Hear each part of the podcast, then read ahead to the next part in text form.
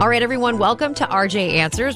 Joining us today is Stephanie Diesel. She is 30 years old. She works in finance, currently lives in Cincinnati, graduated from the University of Cincinnati in 2011, and managed to pay down her debt. Now she's in the financial services industry, and she joins us live here on RJ Answers. Here's our conversation. This is Stephanie. Stephanie, hi, it's Rebecca. How are you? I'm good. How are you? I'm good. We are now live on No Limits. This is RJ Answers.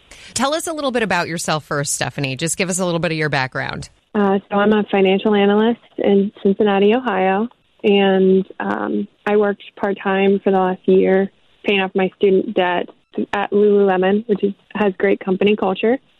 Um, and through that, I kind of learned all about feedback and good and bad and how to give it and how to receive it, which is great. Um, and then I just started reading Dale Carnegie's book, um, How to Win Friends and Influence People, which is dated but fabulous at the same time. And it just got my brain kind of wondering if my inability to give positive feedback in the moment was hindering me in my full time career as a financial analyst. So you're looking for ways to give positive feedback. Let me ask you a question. Are you good at giving negative feedback? Absolutely. you are. What makes so what makes giving negative feedback so easy for you? I think because of my role as an analyst is to find errors and find issues. And part of it is my upbringing. You know, like when I would give my mom a paper to review from high school or college, you know, I would you wouldn't really hear like, oh, you know, it's great paper. You would just see all the red marks and like, you know, once once you add those, it'll be great. So I think it's a mixture of the two. Like I'm trained in my field to look for issues and errors and make things perfect. Sure. Well, that makes a lot of sense. And it sounds like for you, it worked for your mom to give that critical feedback, and, and you were the kind of person who wanted to please and you wanted to do a great job. So you took it in and you didn't take it personally. Am I right about that? Absolutely. So, not everybody is like that, Stephanie, as I'm sure you've come across in your working career. Not everybody is going to respond to critical feedback and say, okay, great. Thank you so much for that. I'm going to go make those changes and everything will be great. Some people are going to hear that feedback and automatically shut down. And instead of doing the thing that you need them to do or want them to do, they're going to do the opposite. And one of the most important things, and this is important no matter who you're dealing with, it is important to give positive feedback and positive reinforcement. And I think you can use some of the things that you've learned on giving what you can call negative or more critical feedback. You can, you can flip those around and think about how those very things can apply to positive feedback. And what I mean by that is you seem to be the kind of person who's very solution oriented and who who can see what it takes to get to the finish line. Am I right about that? Yeah. Okay. So when you see people doing the things that are necessary to get to that finish line, that has to be something that that sends off an alert in your mind. You have to start looking for those things because already you're a detail oriented person. You think about the solution, you think about the path forward and you think about what you want to get to at that end goal.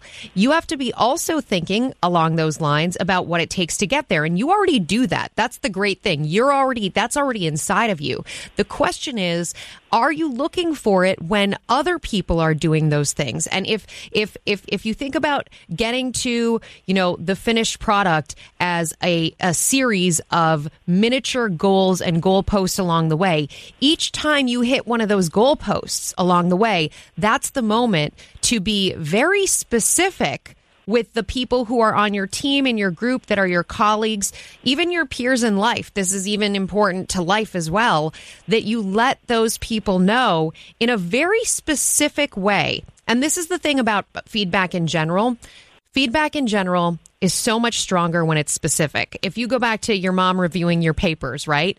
She was giving you very specific feedback, not, hey, Stephanie, just make this a stronger paper or a better paper, or hey, Stephanie, this is a great paper. Instead, she would go in and individually with her, her red marker, it sounds like, or her red pen, she would individually make those changes and very specifically call things out. And that's, that's the most important thing with all feedback is to be specific because saying generally, oh, great job or oh, terrible work, you're not going to change anything from that. In fact, it can actually be there, there's science and research out there that says that more general feedback can actually uh, end up hindering the outcome and hindering the relationship. And the the more specific and more detailed you can be, the better.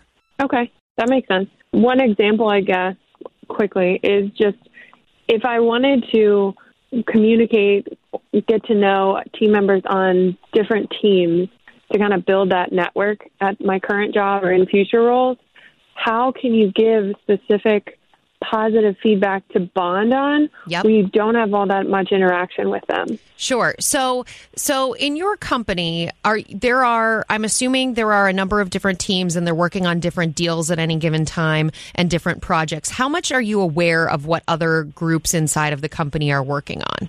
Um, maybe 20, 25%. I'm on a bigger company, Uh-huh. so it's a it's like 15,000 people. So Well, one of the ways that I would recommend, especially getting to know people across groups, is that 20 to 25% of knowledge that you have of what other people are doing. When there's a win, when there's a company win, when there's a, I'm, I'm using the word deal because you're in the financial services industry, so I'm assuming that there are deals and things like that that are going on. So when you hear that there was an equity underwriting or a debt underwriting or there was a great M&A deal that was won or whatever whatever it is in your world and this applies to anyone who's listening right now to whatever extent you're aware of the wins that are happening for other people, that's a great moment to reach out to someone that you want to forge a relationship with. When you're aware that they did something successfully, maybe it's on their LinkedIn. That's another great place to follow along with people. We're on LinkedIn at No Limits. I'm on LinkedIn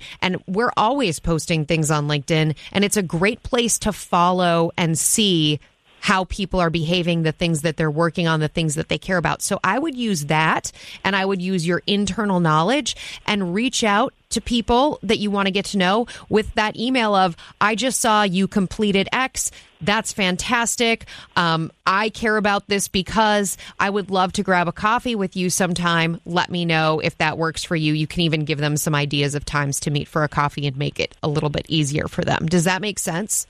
It does. Yeah. I guess in the past I've just said, you know, oh, that what you did was great, and like keep keep up the good work, as opposed to pushing myself out of that nice safe bubble and asking them to coffee to connect, or you know what I mean? Yeah. step that's not in my comfort zone. I think I think it's a really good idea to use that that conversation to to push it a little bit farther forward to to hope that that relationship blossoms into something a little bit bigger because it's great it's great to get that email you did a great job um you know best wishes with everything that's cool but you could potentially and and not everyone's going to turn out that way not everybody's going to have time for coffee but some of them will and by the way, you should never take it personally if somebody doesn't. Just keep trying. It's a game of statistics. You deal with numbers every day. You know that if you keep pushing that that, you know, it takes one. It takes one chance for somebody to to say yes.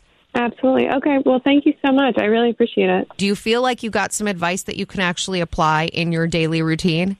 Oh, absolutely. Every one of your podcasts has I've to learn something. I've been inspired to do something. So this is not this is no exception to that.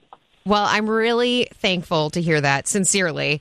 Um, and I, I honestly, I, I asked the question only because I want to make sure that we are being really helpful here at RJ Answers and that we're really genuinely giving uh, concrete information to people that they can put into practice. And I would love to hear back from you. Give it a couple of months. Let us know how it worked out, who you've who you've been able to have coffee with, who you've given positive feedback to. And by the way, the step that you took in just reaching out to us here and asking the question, I think is a really big deal. So I commend you for doing that in the first place. Well, thank you. Yeah, it it was out of my comfort zone again, so it feels good though. Good. Good. Well, I'm really glad. I'm really excited to see what all of this advice will do in your daily routine and, and how you put it into practice. And I appreciate you calling into RJ Answers. I appreciate everything you do. Thanks so much, Rebecca. Thank you, Stephanie.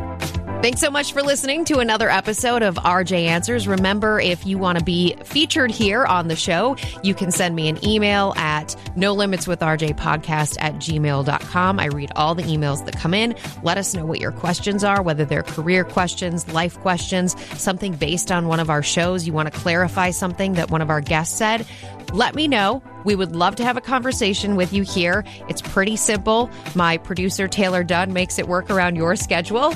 Yep, she's smiling across the glass right now. So, uh, and giving me a thumbs up. We're all good. And Michelle Boncardo, make sure to show up so that uh, we can record the whole thing and, and get it all out to you ASAP. Thanks, everyone. Have a great week. Bye bye. Hey, I'm Andy Mitchell, a New York Times bestselling author. And I'm Sabrina Kohlberg, a morning television producer. We're moms of toddlers and best friends of 20 years. And we both love to talk about being parents, yes, but also pop culture. So we're combining our two interests by talking to celebrities, writers, and fellow scholars of TV and movies. Cinema, really. About what we all can learn from the fictional moms we love to watch. From ABC Audio and Good Morning America, Pop Culture Moms is out now wherever you listen to podcasts.